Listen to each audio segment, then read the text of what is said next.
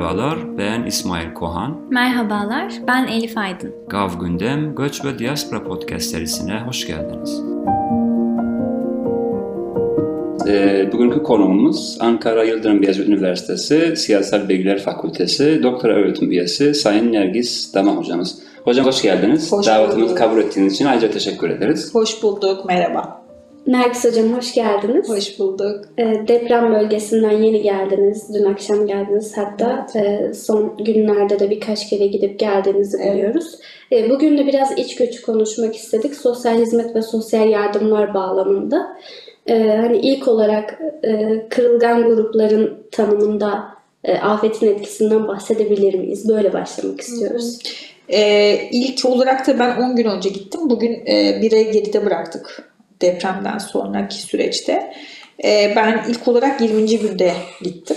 Ee, tabii ilk 20 gün çünkü baktığınızda en acil olan dönemdir ilk 15 gün. Dolayısıyla e, benim gibi sağ araştırmacıların, akademisyenlerin e, daha geri planda kalması gerektiği bir dönem. E, sonraki süreçte ama yani ilk 15 gün geçtikten sonraki süreçte aslında durumu gözlemleyip e, ihtiyaç analizi, mevcut durum analizi veya şu anda yapılması gerekenlerle alakalı o durum tespitinin yapılacağı süreç ilk 15 günden sonra başlıyor. Dolayısıyla belki de onu belirtmekte fayda var. Çünkü araştırma yani yardım etmek, araştırma yaparak e, sahada bulunmak isteyen arkadaşlarımızın niyetini tabii ki sorgulamak değil e, haddim ama amacım ama ilk 15 gün özellikle bu kadar büyük kapsamlı bir afette, büyük kapsamlı bir yıkımda e, ilk olarak tabii bu işin e, kurtarıcı, e, arama kurtarma ekiplerinin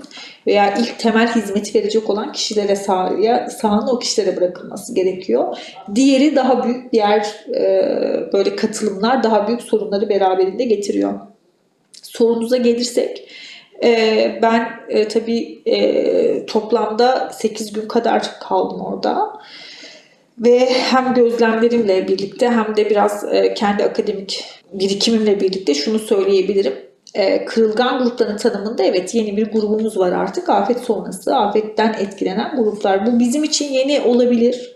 E, ancak biliyoruz ki zaten sosyal yardım programlarından bir tanesi tam da bu grubu hedefliyor. Yani sosyal yardım programlarımızdan bir tanesi afetten etkilenen kişilere yönelik sosyal yardım veriliyor. E, ancak bizim için yeni olan durum etkilenen grubun çok büyük olması nüfus olarak. Yani 14 milyon insandan bahsediyoruz yaklaşık olarak. Ve e, 10 il artı bir ilçeyle birlikte 11 ilin yeniden inşa edilmesi sürecinden bahsediyoruz. Dolayısıyla yeni kırılgan grup olarak ne yazık ki e, çok büyük bir kitle var karşımızda. Zaten Türkiye'de 13,5 milyon insan e, sosyal yardım alıyordu. Şimdi sosyal yardım alan kişilerin tam %100 bir artışla birlikte iki katı bir sosyal yardım ve sosyal koruma bekleyen bir hedef kitleden bahsediyoruz. Dolayısıyla bu bizim için yeni bir kırılgan grubun tanımlanmasına ve özellikle afet sonrası sosyal koruma hizmetlerinin, sosyal yardım programlarının nasıl şekillenmesi gerektiğine dair de e, yeni bir yol haritasının belirlenmesi gerektiğini zorunlu kılıyor. Tabi burada e, dediğim gibi yani afet sonrası dönemde kırılgan gruplara yönelik sosyal yardım programları yeni değil. Ancak bizim için yeni olan şey e, bu kadar büyük bir yıkım sonrasında büyük bir yani hem niceliksel olarak hem niteliksel olarak yapılacak işlerin büyüklüğü. Bu da aynı zamanda e, her aşamanın çok e, sistemli bir şekilde tasarlanması gerekliliğini ortaya koyuyor. Yani sizin toplamda verdiğiniz sosyal yardım miktarı, sosyal yardım miktarını alan kişi sayısı kadar yeni bir e, nüfusla karşı karşıyasınız. Peki buna hazırlıklı olmak mümkün mü? Yani sosyal yardım sistemi içerisinde hizmetler buna hazırlıklı olmak, bunu yönetebilmek. Şimdi şöyle bunun için iki tane sistem var. Ee, Bir tanesi sigorta, diğeri fon sistemi. Sigorta sistemi dediğimiz şey ev, işte deprem sigortası dediğimiz DASK. İkincisi sağlık sigortası dediğimiz. Ee, üçüncüsü işte hepimizin tabii ki de maliyeti olduğu için yaptırdığımız araba sigortası gibi. Yani bir sigorta sistemi olabilir. Yine aynı şekilde afet odaklı bir sigorta sisteminden bahsedebiliriz. E, diğeri ise yani buna hazırlıklı olabilme meselesi fon meselesi. Yani sosyal yardım fonu. Ben bunu defalarca ifade etmişimdir. Evet şu anda e, kabul etmemiz gerekiyor ki büyük bir yıkım var. Doğru. Büyük bir yıkımla karşı karşıyayız. Ancak bu yıkımı yönetmeden önce bu yıkıma sebep olan etkenleri de konuşmamız gerekiyor. Tabii ki o benim konum değil. Onu söyleyeyim. Yani işte o binaların dayanıklılığı, fay hattının üzerinde zemin etüdü falan bunlar benim konum değil. Ancak şunu da ifade etmek lazım. Bir savaş kadar yıkım oluşturabilecek bir afeti ya da bir işte olayı, deprem gibi bir olayı sonrasını yönetmek kolay bir şey değil. Onun öncesini yönetmemiz gerekiyordu. Sonrasında mevcut duruma bakarak söylüyorum. Sonrasındaki yönetim de iki sac ayağıyla gidiyor. Bir tanesi insani yaklaşımla, ikincisi de kurumsal yönetimle. Yani işte benim gittiğim yerlerde eksiklikler yok demiyorum. Bunu çok altını çize çize söylüyorum onu söyleyeyim. Ancak bu kadar büyüklükte bir afete de ancak bu şekilde zaten bir yara e, merhemi olabilirdi ya da çözüm olabilirdi. Yani çadırların ve ne yazık ki iklim koşulları da bunu çok fazla daha da derinleştiriyor mevcut durumu. İşte yemeğin verilmesi, gıda yardımının yapılması, barınmanın sağlanması, temel olarak şu anda hala daha sorunlar olsa da hijyenin kontrol altına alınması, altyapının e, çok hızlı bir şekilde tamir edilmesi yani e, köylere bir hafta kadar elektrik verilemedi. İşte bugün Hatay'da hala daha şebeke suyunun içilmemesi gerektiğine dair çağrılar yapılıyor. Dolayısıyla şimdi bahsettiğimiz şey sadece gıda barınma değil. Kurumsal süreç o yüzden önemli. Eğer sizin kurumsal yapınız altyapıyı düzenleyemeyecek şekildeyse zaten üst yapıyı falan kuramaz. O yüzden bu noktada ben e, eksiklikler olmadığını kesinlikle söylemiyorum. Mutlaka var. Ancak bu kadar bir büyüklükte bir yıkıma da e, anladığım kadarıyla ya da görebil, gözlemlediğim kadarıyla kurumsal yapının bir şekilde yetişebildiği. Evet hocam, e, aslında böyle bir büyük afetten sonra e, kesinlikle iç göçü de konuşmamız gerekiyor. Evet. Siz de evden işaret ettiniz. E, şimdi iç göç bir gerçek. Yani günümüzde özellikle bu afetten sonra bunu e, açık açık görüyoruz. Şimdi iç göçü konuşurken e, afet sonrası bölgelerden gerçekleşen göçün sosyoekonomik özelliklerinden bize bahsedebilir misiniz? E, tabii bizim bu depremle birlikte depremden etkilenen veya deprem depremi bir şekilde hani e, etkilenmese de sahada olan insanların öğreneceklerin birçok öğreneceği ders var. E, göç de bunlardan bir tanesi. Şimdi ben 2019'da yaptığım araştırmada sahadan çok fazla şöyle şeyler gelmişti. E, ülkeyi neden bırakıp geldiler? İşte birçok hani onların aidiyetine dair, vatan aidiyetine dair çok sorgulamalarımız vardı.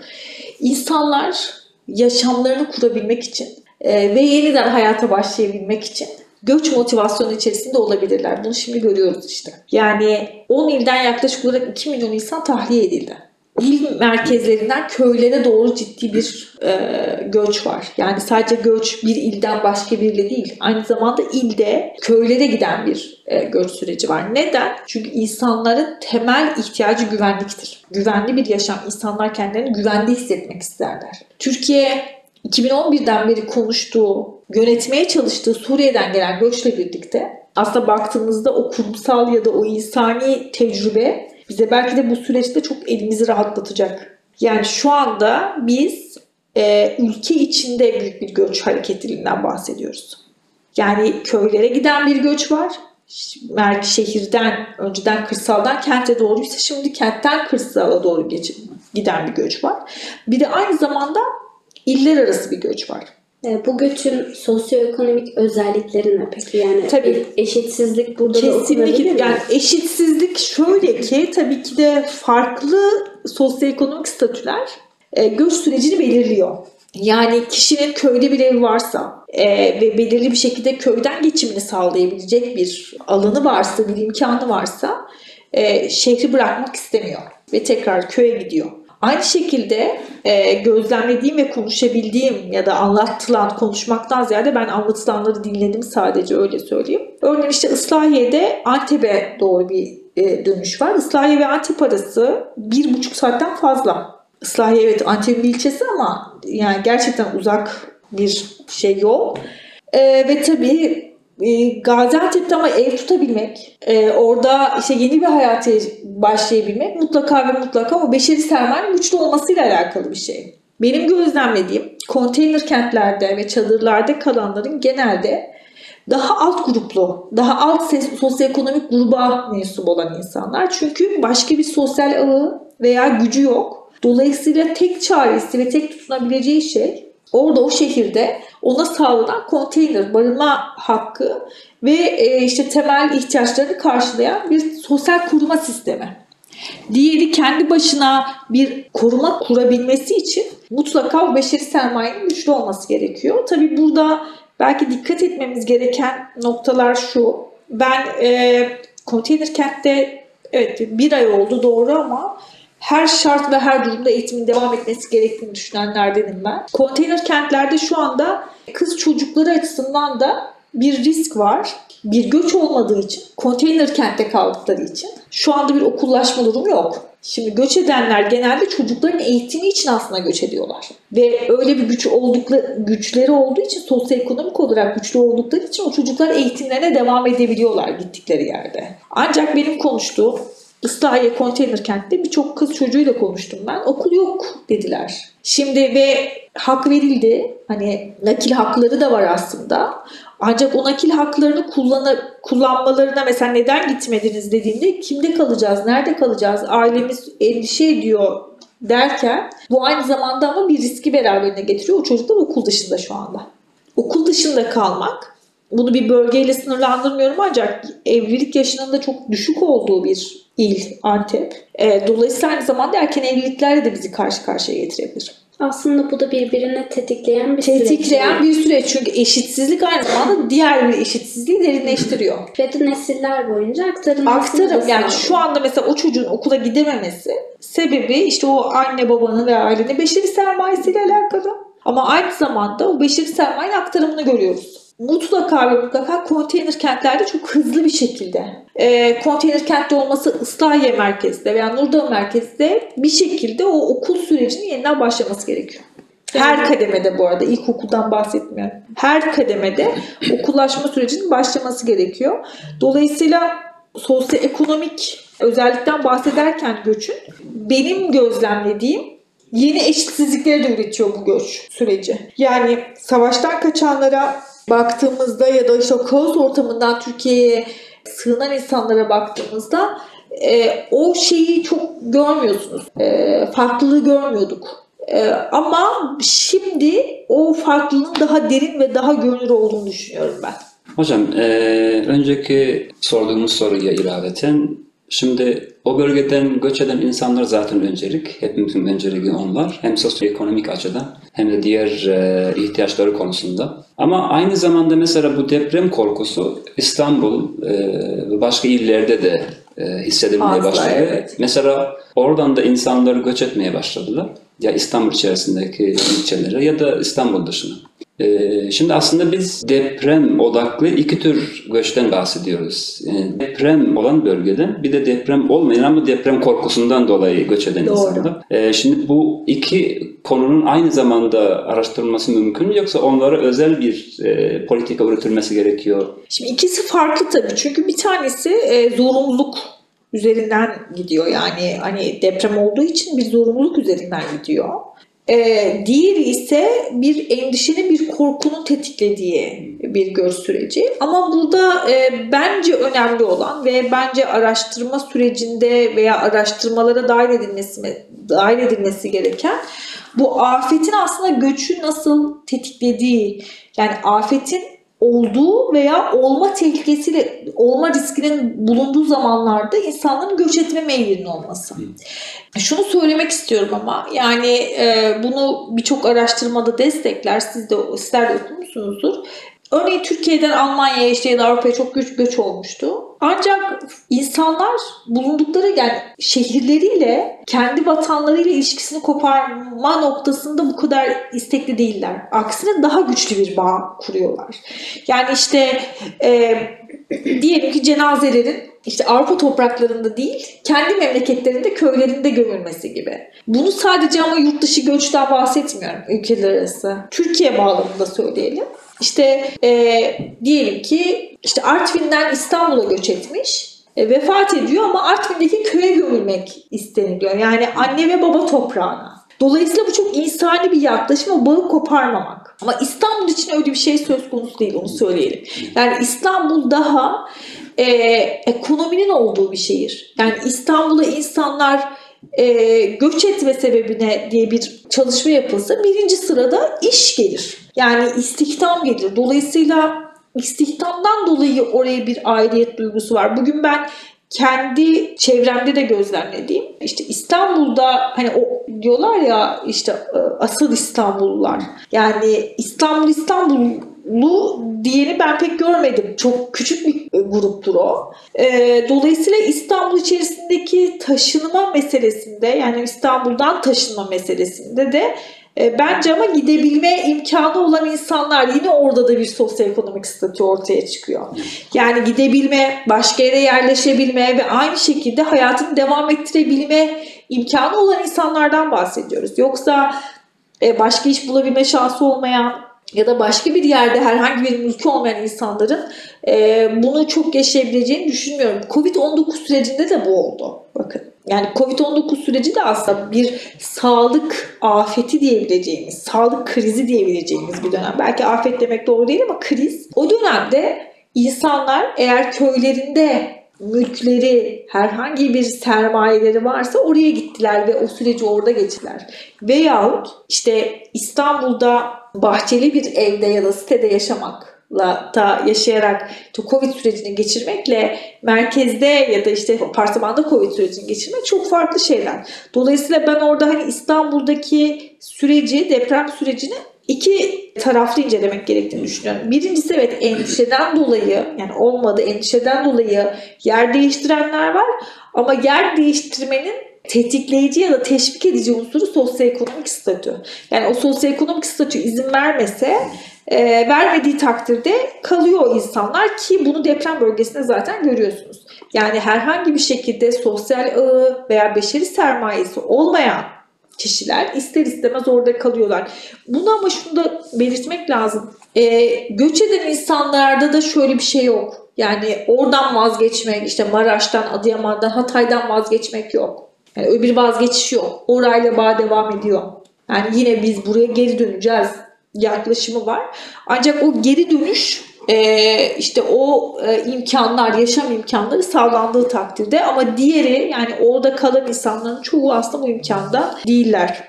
Bunu biraz şöyle de okuyabiliriz. Belki şu an e, bizim anne ve babalarımızın yaşında olan kişiler dönmeyi daha çok isteyeceklerdir Tabii, ve daha rahat tabii. olabileceklerdir imkan olduğunda ama e, üniversitede okuyan bir genç için e, hayatını yeniden farklı bir şehirde kuruyor ve farklı bir şehirde istihdam oluyor. E, memleketine geri dönmesi, Antep'ten bahsedelim, Antep'e geri dönmesi çok mümkün olmayabilir yani. Yani şunu da bir söyleyeyim. Göç. Ee, bir de şöyle bir şey gözlemledim ben. Mesela var o beşeri sermayesi ama e, yani güçlü. Ama işte diyelim ki Malatya'da bir evi var. E, bahçeli bir evi. E, ve ağır hasarlı, yıkılacak. E, ama gitmek istemiyor. Emekli kişi. Çünkü hayatı orası. Dolayısıyla ben o insanları da hani e, çok hızlı bir şekilde aslında kendi yaşam standartlarına geri döndürülmesi gerektiğini düşünenlerdenim. E, diğeri evet güvenlik sağlanacak. Evet temel ihtiyaçları sağlanacak ama psikolojik olarak iyi hissetmeyecek. Yani kendi toprağından, kendi düzeninden ayrılmak istemeyen yaş grubu 50'nin üzerinde e, olan insanlar var. E, o insanları da hani çocukları yalnız bırakmak istemiyorlar. Bu da ayrı bir göç aslında. Bunun da ayrı bir araştırılması ve ayrı bir hani bir şekilde perspektifte incelenmesi gerekiyor.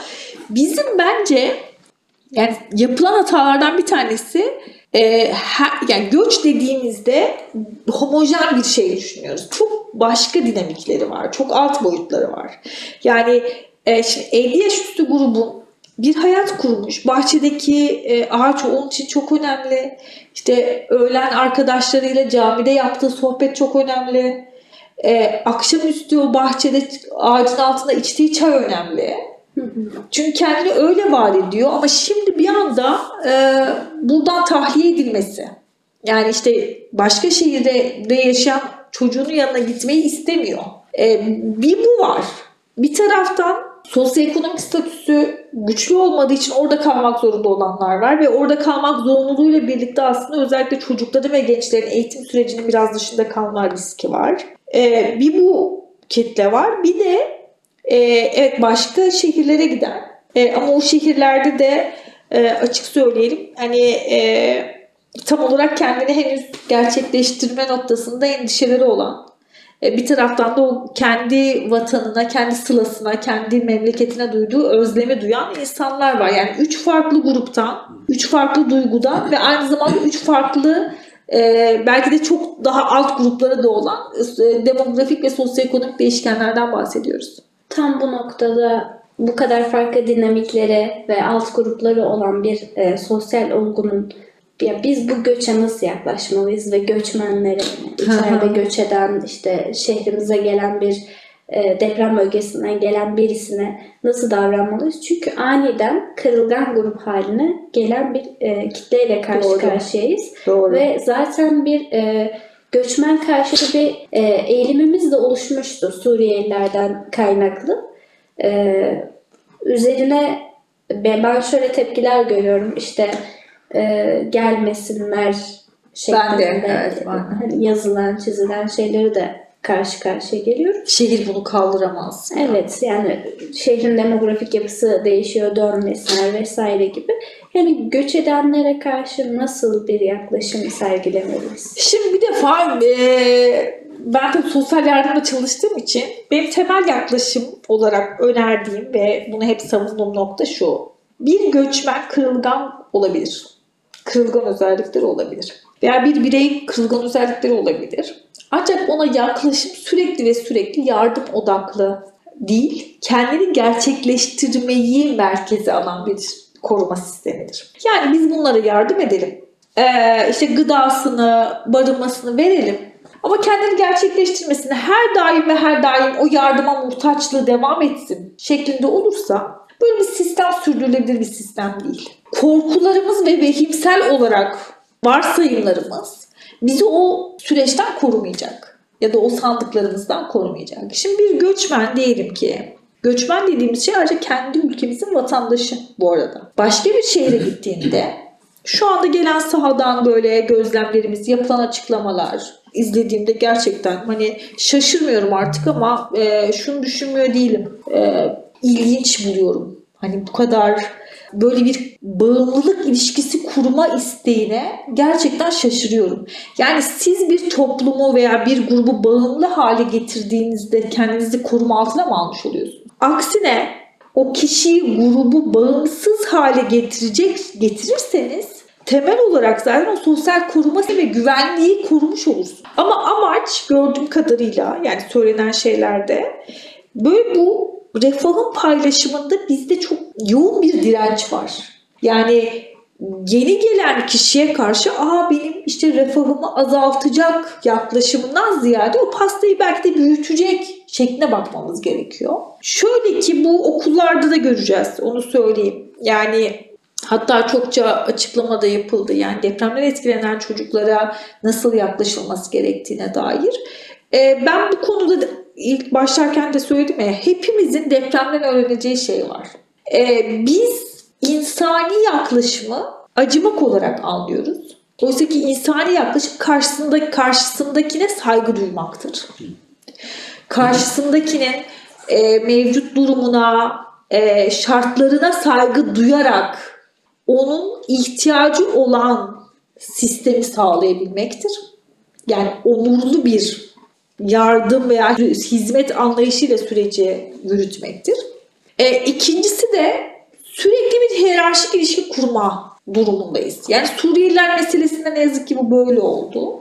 E, yardım ettiğimiz sürece e, kardeşlerimiz de ne zaman ki eğitim sürecine dahil oldular, istihdam sürecine dahil oldular o zaman risk olarak görmeye başladık.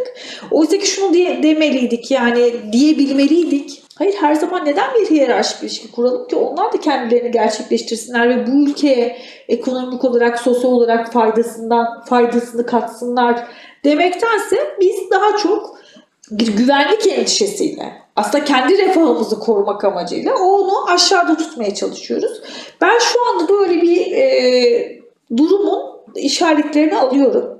E, depremden etkilenen e, çocukların, gençlerin, kadınların veya insanların bir defa istihdam ihtiyacı olacak. İkincisi eğitim ihtiyacı olacak. Çok şükür ki sağlık hizmetlerinde böyle bir ayrım hani görünmüyor.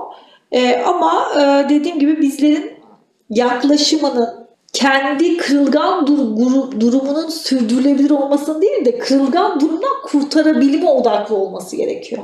Biz e, daha çok sürdürülebilirliğe odaklanıyoruz. Bunu yardımlarda da görüyorum.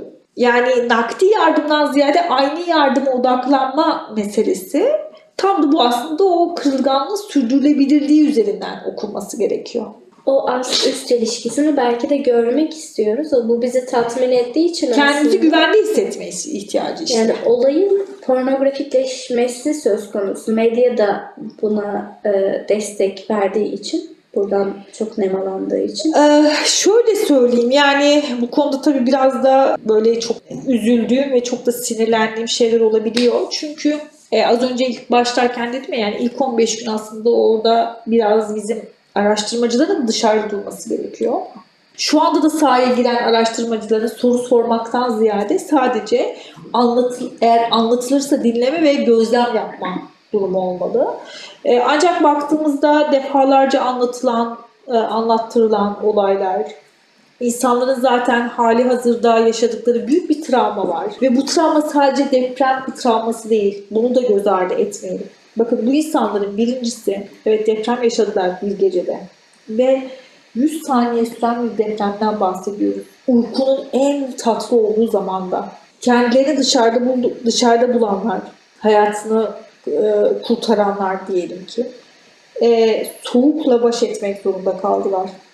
E, bir anda o koruma mekanizması o çatı üzerlerinden alındı ve büyük bir yıkımla karşı karşıya kaldılar. Kaybedilen canlar var. Ailelerinden canlar kaybettiler ama aynı zamanda kendi o zamana kadar biriktirdikleri, deneyimledikleri, sahip oldukları birçok şeyi kaybettiler. Yani yeni bir hayata başlayacaklar. Yani şu kadarını söyleyeyim. Biz bir apartmanın yıkımını izlerken hiçbir şey hissetmiyoruz. Ay apartman yıkıldı ya yıkıyorlar apartmanı derken o apartmanda dairesi olan insan anılarını, birikimini, o daireyi nasıl, o, o evi nasıl e, dekore ettiğini, orada yaşadıklarını düşünerek onunla vedalaşıyor. Dolayısıyla aslında travma sürekli ve sürekli yenileniyor. Bizim burada yani araştırmacılar olarak, süreci izleyenler olarak veya sürece katkı sunmak isteyenler olarak daha anlama odaklı gitmemiz gerekiyor. Yani anlayarak müdahale. Yani sadece müdahale değil. Biz burada medyanın da tabii yani etik meselesi konuşulması gerekiyor. Dedim ya depremden çıkartacağımız çok meseleler var diye. Ama gözden kaçırmamamız gereken bir şey var. Bunu hep söylüyorum. Ee, bir gece önce hiçbir şekilde yardıma muhtaç olmayan insanlar, kendi hayatlarını idame ettiren, bir birikimi olan insanlar bir gece sonra e, temel ihtiyaçlara barınma, gıda, e, hijyen gibi temel ihtiyaçlarını sağlayamayan bir grup var artık. E, bunu bireysel olarak düşünelim. Yani ben konuştum işte hocam ben 9 gün banyo yapamadım. Hocam ben e, işte 2 gün e, işte sadece bir ekmek yedim. E, ailemden 12 kişiyi ve e, işte cenazesini aldık gibi şimdi her açıdan büyük bir travmayla, büyük bir e, meydan okumayla karşılaşan bir gruptan bahsediyoruz. Ve bu çok zor. Evet, çok da uzatmak istemiyorum. Sözü İsmail Hocam'a bırakmak istiyorum ama e, burada başlığımız göç ve diaspora. E, Evet. Göç gündemini konuşuyoruz ve ister istemez ben bu afetten sonra Suriyelilerin Türkiye'ye göçünü de e, daha iyi anlamak için de bir yol olduğunu düşünüyorum bu afetin. Yani keşke yaşanmasaydı ama buradan öğrenebileceğimiz, çıkarabileceğimiz şeyler olduğunu inanıyorum. Burada size çok katılıyorum onu söyleyeyim. Yani e, örneğin işte başlarken de söylemiştim ya işte niye geldiler Hı hı. gibi. E demek ki güvenlik endişesiyle bir yerden bir yere göç edilebiliyormuş bir. İkincisi temiz değiller Hı hı. gibi. Demek ki imkanları yok ki o temizliği sağlayamıyorlar. Çünkü e, insan yaşamadığı şeyin sınanmadığı e, günah e, şey değilmiş yani e, Masum. masumu değilmiş gerçekten. E, bunu tabii depremzedeler için söylemiyorum. Hepimiz için söylüyorum. Hepimiz birer sosyal yardım alıcısıyız. Alıcı potansiyeline sahip insanlarız. Her an kırılgan gruplardan bir tanesi biz de olabiliriz. Ee, göçü kabul eden ülke olarak, ev sahibi ülke olarak da ister istemez bu ülkenin vatandaşları üstenci bir pozisyonumuz oluyor. Yani dediniz ya işte bir hiyerarşik konumlanma oluyor sosyal yardımların dağıtılmasında. Biz aslında e, Suriyeliler meselesinde de aynı tavrı gösteriyoruz. Kendi e, iç göçmenimiz hakkında da aynı tavrı gösteriyoruz daha önce belki bizden çok daha konforlu hayatlar yaşayan fakat bunları bir gecede, bir haftada kaybeden insanlarla e, bir aradayız. Yani bunun şoku da çok büyük bir e, kayıp, çok büyük bir şok. E, ve biz ister istemez daha önceki koşullarını bilmediğimiz için insanların hep yardım alan konumundaymış gibi e, Evet. bir tavırla veriyoruz, bir tavırla yaklaşıyoruz. İşte e, görüntülerin alınması, işte yardım dağıtılırken işte söylemlerin e, söylenme şekli, sonra bunların medyada paylaşılması, ajite edilmesi. Yani Suriyelilere e, karşı tavrımız da böyle olmuştu ve bu aslında o grubu daha bağımlı hale getiren bir şey. Evet belki e, 40-50 yaşında gelen bir göçmen konforlu bir hayattan gelmiş olabilir ama onun çocuğu burada doğan bir e, Suriyeli e, direkt bu ilişkiler içerisinde büyüyor. Doğru. E, bunun da toplumsal etkileri olacaktır. Yani ülkenin kalkınması için de bir engel yani bu bakış açısı. Çünkü o işte bağımlı grubun sürekli aynı yerde kalmasını talep ediyoruz aslında. Yani eee, dediğim gibi o grubun aslında bağımsız olması ülkenin ekonomik refah için daha iyi bir durumken biz ya şimdi bunu işte dediğim gibi yani Suriyeli meselesinde değil ama kendi vatandaşımıza yönelik bir bakış açısında da görüyoruz. Yani istihdam edilmesinler, yardım yapalım. Şimdi istihdam edilmesinler, yardım yapalım yaklaşımı tam da o işte bağımlı grubu sürdürülebilir kılmak. Yani o gruptan bağımsız bir şekilde çıkmasın. Çıkarsa kendimize risk olarak gördüğümüz gibi aynı zamanda yardım yaparken ki hissettiğimiz o tatmin duygusunu da kaybedeceğiz. O yüzden burada daha evet insani ama profesyonel bir yaklaşıma ihtiyacımız var. Yani her birey e, arkadaşlar yani biz bu süreci yönetirken karşımızdaki insan onuruna saygıyı göz ardı etmeyeceğiz. İnsan onuruna saygı duymak da o kişinin potansiyelini ortaya çıkarmasına e, olanak vermekle, engellemek değil, olanak vermekle sağlanır. Yani biz bir insanın potansiyelini e, engelleyerek o kişiyi sadece ve sadece yardımlara yardımlarla hayatını idame ettirmeye e, yöneltmemiz veya onu desteklememiz bizi çok iyi insanlar yapmıyor. Aksine çok daha bencil e, ve çok kendi konfor alanını korumaya çalışan insan olarak kodlanmamıza sebep olur. O güç ve iktidar ilişkilerini ne kadar e, Ne içselleştirdiğimizi kadar içselleştirdiğimiz kesinlikle öyle. Yani bu aslında bir güç ve iktidar ilişkisi. Yani o hiyerarşik ilişkiyi koruma çabasının tam da sebebi aslında o güç ve iktidarın kendi sınırlarımızda koruma ihtiyacı. Ee, Evet hocam aslında bu konuda e, sormak istediğimiz sorular da çok ama e, zaman e, açısından biraz şey yapmamız gerekiyor. Ben de Ben son soru olarak biliyorsunuz konuşurum yani. sağ olun hocam. E, son soru olarak zaten böyle bir göç yaşandı. Göçü önlemek mi, yönetmek mi lazım? Yani aslında e, bunu bu şekilde söylesem hangi yaklaşımı bizim benimsememiz gerekiyor? E, ve ayrıca bu bu konuda mesela iç göç yaşanan ülkelerdeki tecrübelerden de biz e, ders alabilir miyiz? Dünyadaki bazı bölgelerde mesela daha fazla iç göç yaşanmış. Acaba onların göç politikalarından da biz bu süreçte bir şeyler elde edebilir miyiz? Şimdi şu tabii göç yönetiminde e, iki tane yaklaşım vardır. Bir göçü önlemek odaklı.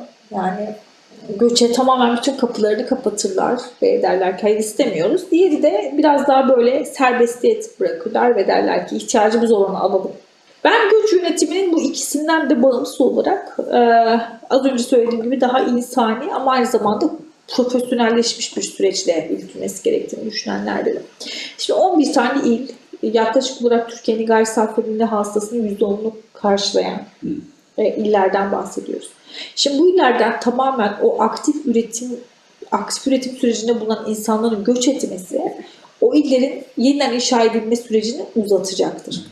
Ben aktif iş gücü piyasası politikaları ile alakalı bir araştırma yapmıştım ve orada tam da aslında bununla alakalı e, birçok e, ülke örneği incelemiştim. Şimdi afet döneminde e, afet sonrasında işte heyelan olabilir, sel olabilir, deprem olabilir. Yeniden bir bölgenin inşa süreci var. Ve o inşa süreci aynı zamanda bir ekonomik üretim faaliyet alanı.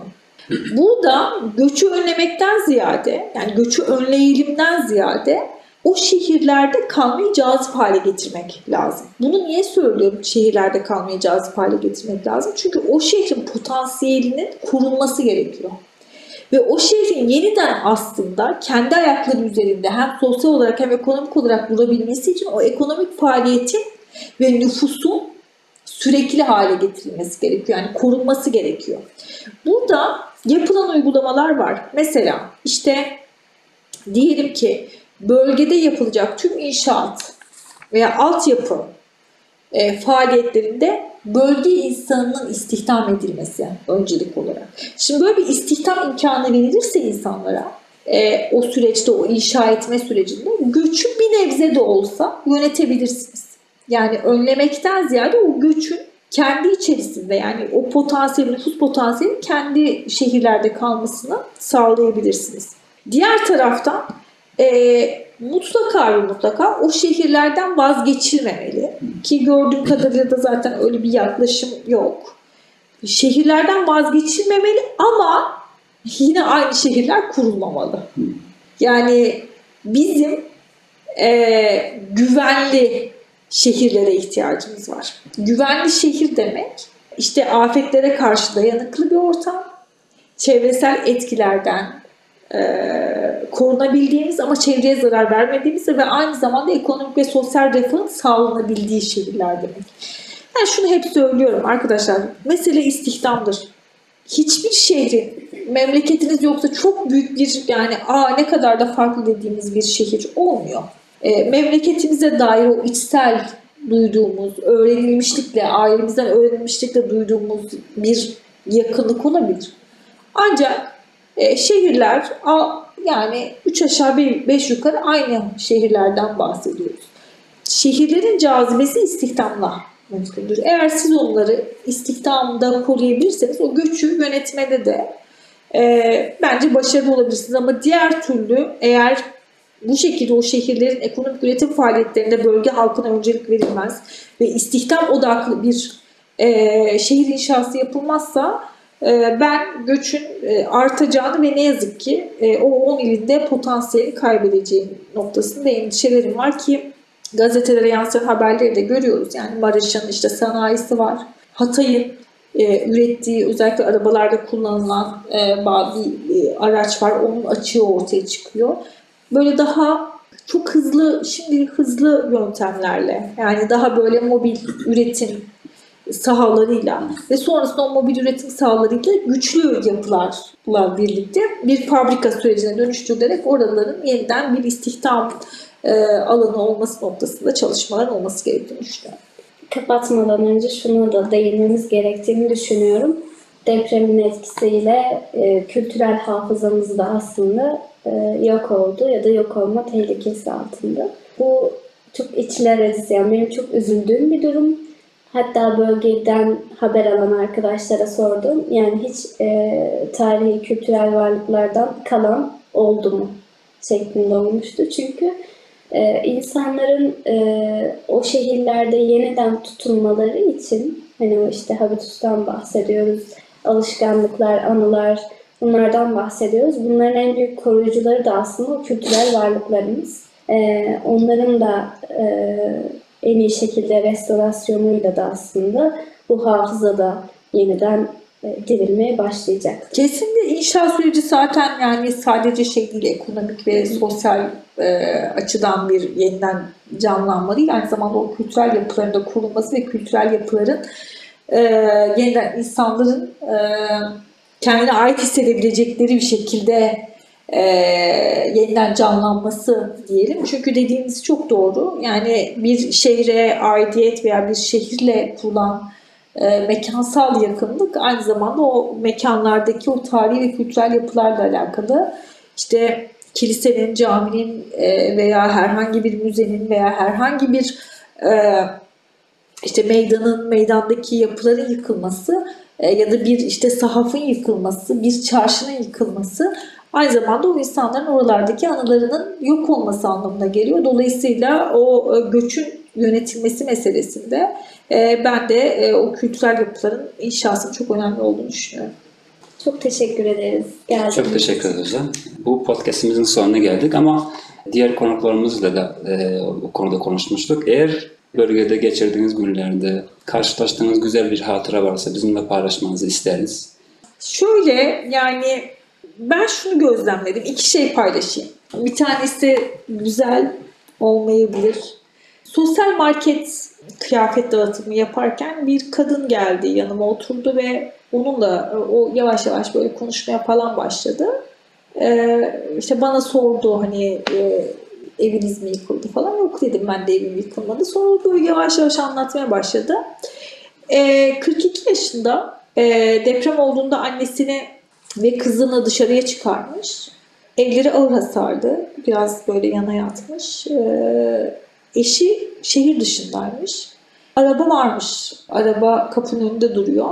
Arabayı kullanmayı bilmediği için iki gün boyunca eşinin gelmesini beklemiş. Ee, bana bunu anlattığında şunu bir kez daha bir kadın akademisyen olarak her yerde söylüyorum. Burada da söyleyeyim.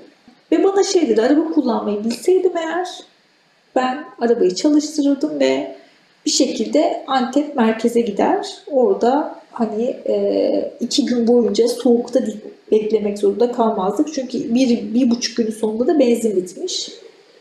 Şimdi burada aslında bu bize çok şey söylüyor.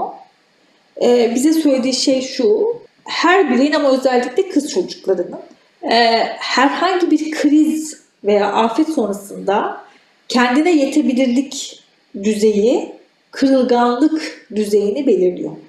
Yani aldığı eğitim veya kazanımları o ki o kadının araba kullanmasını sağlayabilseydi bir buçuk iki gün boyunca eşini beklemek zorunda kalmayacak. Bu birincisi beni etkileyen konulardan bir tanesi.